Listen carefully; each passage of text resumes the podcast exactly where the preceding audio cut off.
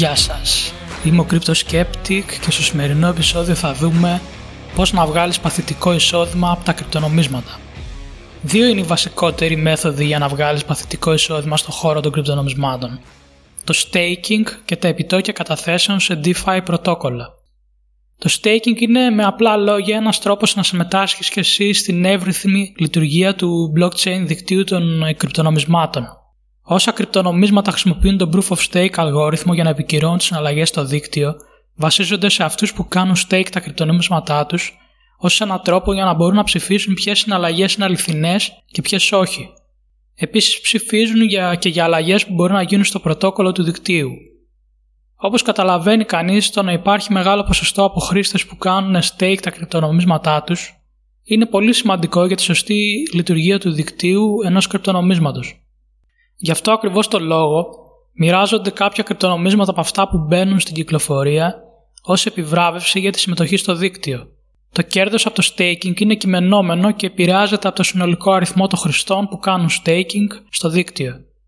Κυμαίνεται από 5% μέχρι και 20% το χρόνο στις περισσότερες περιπτώσεις. Τώρα υπάρχουν και κάποια μικρά κρυπτονομίσματα που προσφέρουν και μεγαλύτερο ποσοστό, αλλά δεν είναι απαραίτητα καλό αυτό όπως θα εξηγήσω και πιο μετά. Εδώ να πούμε ότι από το staking παίρνεις κρυπτονόμισμα, οπότε και μαζί με τα κρύπτο που θα πάρεις η αξία τους δεν θα είναι σταθερή. Μπορεί να φαίνεται πολύ καλό το 20% το χρόνο από το staking σε ένα μικρό κρυπτονόμισμα γιατί είναι άκοπο στην ουσία. Απλά κλειδώνεις το, τα κρυπτονομίσματα στο wallet σου και σου έρχονται τζάμπα κρύπτο σε επιβράβευση.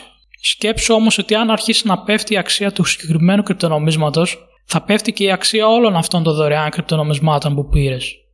Το άλλο πρόβλημα με τα μεγάλα ποσοστά που δίνουν στο staking μερικά κρυπτονομίσματα είναι ότι υπάρχει μεγάλος πληθωρισμός στο πρωτόκολλο.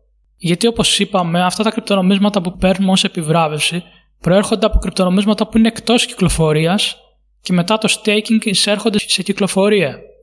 Αυτό μπορεί να έχει ως αποτέλεσμα το μεγάλο πληθωρισμό και τη μείωση της αξίας του κρυπτονομίσματος μακροπρόθεσμα. Σκεφτείτε ότι αυτά τα δωρεάν κρύπτο που θα παίρνουν οι περισσότεροι θα τα πουλάνε για γρήγορο κέρδος. Πολύ δύσκολο να κάνει κάποιος hold σε ένα κρυπτονόμισμα με τόσο μικρή κεφαλαιοποίηση και μεγάλο θεωρητικό κέρδος από το staking. Επίσης να αναφέρουμε ότι όταν κάνει staking συνήθως υπάρχει μια περίοδος που πρέπει να περιμένεις να ξεκλειδωθούν τα κρυπτονομίσματά σου, αν επιλέξεις να τα βγάλεις από το staking. Αυτή η περίοδος διαφέρει από κρυπτονόμισμα σε κρυπτονόμισμα. Μπορεί να είναι από λίγες μέρες μέχρι και κοντά ένα μήνα. Σε αυτό το σημείο να κάνω ένα μικρό διάλειμμα για να αναφέρω τους τρόπους που μπορείτε να με στηρίξετε αν σας αρέσει το περιεχόμενο του podcast. Όπως θα ξέρετε το podcast δεν έχει διαφημίσεις, υπάρχει δυνατότητα να συμμετάσχετε στο Patreon με μια μικρή χρέωση το μήνα που ξεκινάει με 5 ευρώ. Μπορείτε να έχετε πρόσβαση σε ειδικό περιεχόμενο που θα ανεβαίνει μόνο για αυτούς που είναι εγγεγραμμένοι. Με 5 ευρώ θα έχετε πρόσβαση σε ένα άρθρο που θα ανεβάζω μια φορά το μήνα και θα αναφέρω τρία κρυπτονομίσματα που θεωρώ ότι αξίζουν την προσοχή σας. Θα αναφέρω τους λόγους για τους οποίους πιστεύω ότι θα δουν αύξηση στη συζήτησή τους το επόμενο διάστημα. Υπάρχουν και άλλα πακέτα στο Patreon. Μπείτε στο patreon.com κάθετος crypto pavla skeptic για να δείτε πώς θα υποφεληθείτε κι εσείς από τα πακέτα. Ας δούμε τώρα τα επιτόκια καταθέσεων που δίνονται σε DeFi πρωτόκολλα. Εκεί τα επιτόκια λειτουργούν όπως οι τράπεζες. Βέβαια δίνουν πολύ μεγαλύτερα επιτόκια από τα σχεδόν μηδενικά από των τραπεζών.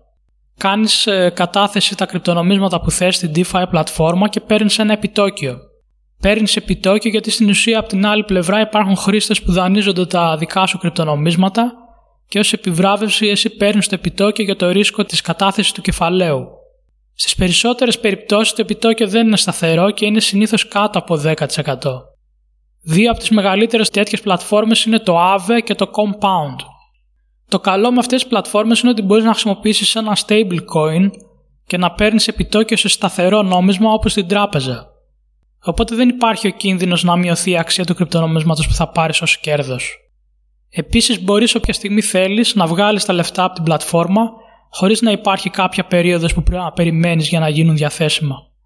Βέβαια το κακό με τις DeFi πλατφόρμες είναι ότι τα επιτόκια μπορεί να παίζουν αρκετά ανάλογα τη ζήτηση που υπάρχει για το δανεισμό του κάθε νομίσματος από την άλλη πλευρά. Επίσης υπάρχει ο κίνδυνος στο stablecoin να υποστεί ανεπανόρθωτη ζημιά στη φήμη του και να χάσει όλη την αξία που έχει. Τα περισσότερα stablecoin τα διαχειρίζονται εταιρείες που κρατάνε πραγματικά assets από πίσω για να δικαιολογήσουν τη σταθερότητα του νομίσματος. Πάντα υπάρχει όμως ο κίνδυνος η εταιρεία να χρεοκοπήσει. Μια εναλλακτική είναι η λύση των αλγοριθμικών stablecoin όπως το DAI, που εκεί δεν υπάρχει κάποια κεντρική οντότητα από πίσω και είναι πλήρως αποκεντρωμένα.